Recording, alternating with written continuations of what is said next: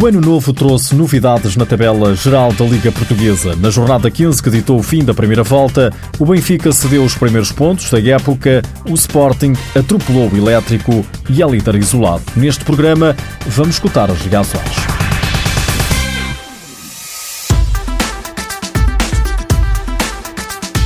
Foram precisas 15 jornadas para haver um líder isolado. O Sporting aproveitou da melhor forma o desaire do Benfica em Braga e goleou o Elétrico por 15-1, a maior goleada da época. Nuno Dias, treinador dos Leões, fala no canal do clube de um jogo sério, mesmo com o avolumar do resultado. Acho que isso é, é, é, respeitar a instituição, é respeitar o clube, é respeitar os colegas, é respeitar o adversário, é respeitar toda a gente. E essa seriedade acho que foi, foi um ponto-chave na, naquilo que foi o avolumar. Nunca, nunca deixámos de querer mais. E isto é, um, é, um, é uma característica nossa que queremos eh, continuar a ter e melhorar se possível. O treinador do Sporting valoriza também a eficácia. Fomos mais verticais no sentido de atacar a baliza do adversário quando tínhamos hipótese para isso. E há momentos dos jogos em que por vezes temos a oportunidade de andar com a bola para a frente e não, queremos manter o sistema, queremos andar com ela para trás e hoje não.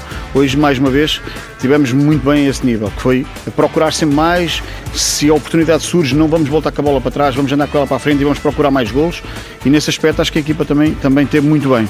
15-1 foi o resultado com 5 golos de Cardinal. Quito Ferreira, treinador da equipa de Ponte Sor, não se quer desculpar com os casos de Covid-19 na equipa. É o que temos, é isto. Neste momento é a realidade. Já há um tempo é esta parte que é a realidade, não vale a pena estar com desculpas. Dar os parabéns aos jogadores fantásticos. Não tenho uma palavra a dizer aos jogadores. Aquilo que fizeram são de heróis. O resto, os números para mim, aquilo que me interessa foi aquilo que eles fizeram. O resto, os números são da minha responsabilidade e é aquilo que temos. Se é a realidade, a gente não pode vir para aqui com desculpas. Não vale a pena estar a dizer outra coisa que não. Parabéns ao Sporting e os jogadores do Elétrico foram uns heróis. Rodriguinho marcou o golo solitário do Elétrico e não esperava perder por tantos. Um resultado que é difícil de, de aceitar, né? Mas contra uma forte equipe que vem aí liderando o campeonato, a gente sabia que, que ia ser um jogo muito difícil, que aí jogar aqui dentro é.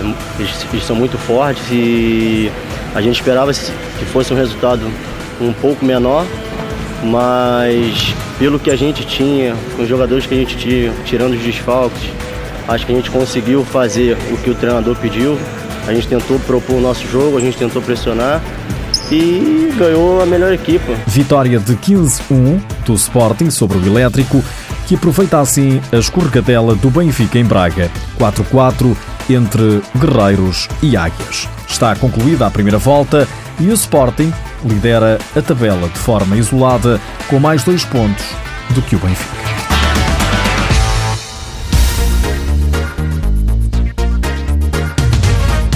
Terceiro lugar da tabela classificativa segue o Módicos. A equipa de Gaia assegurou a quinta vitória consecutiva depois de vencer por 6-4 Borinhosa e segura assim o pódio. Logo atrás, no quarto posto, segue o Viseu 2001, que foi a São João da Madeira golear o São Joanense por 5-1. Destaque para o Leões Porto Salvo, que venceu Caxinas por 3-1 e ascendeu aos lugares que dão direito a jogar a Taça da Liga.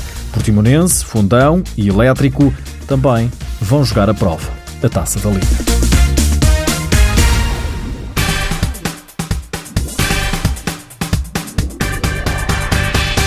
No mercado, há a destacar uma saída, no mínimo, surpreendente. Júnior anunciou nas redes sociais que vai deixar a equipa dos Lomos. A notícia surge pouco depois de Bizar, no empate 7-7 contra o Belenenses. Segundo apurou o 0-0, o jogador vai rumar ao Portimonense.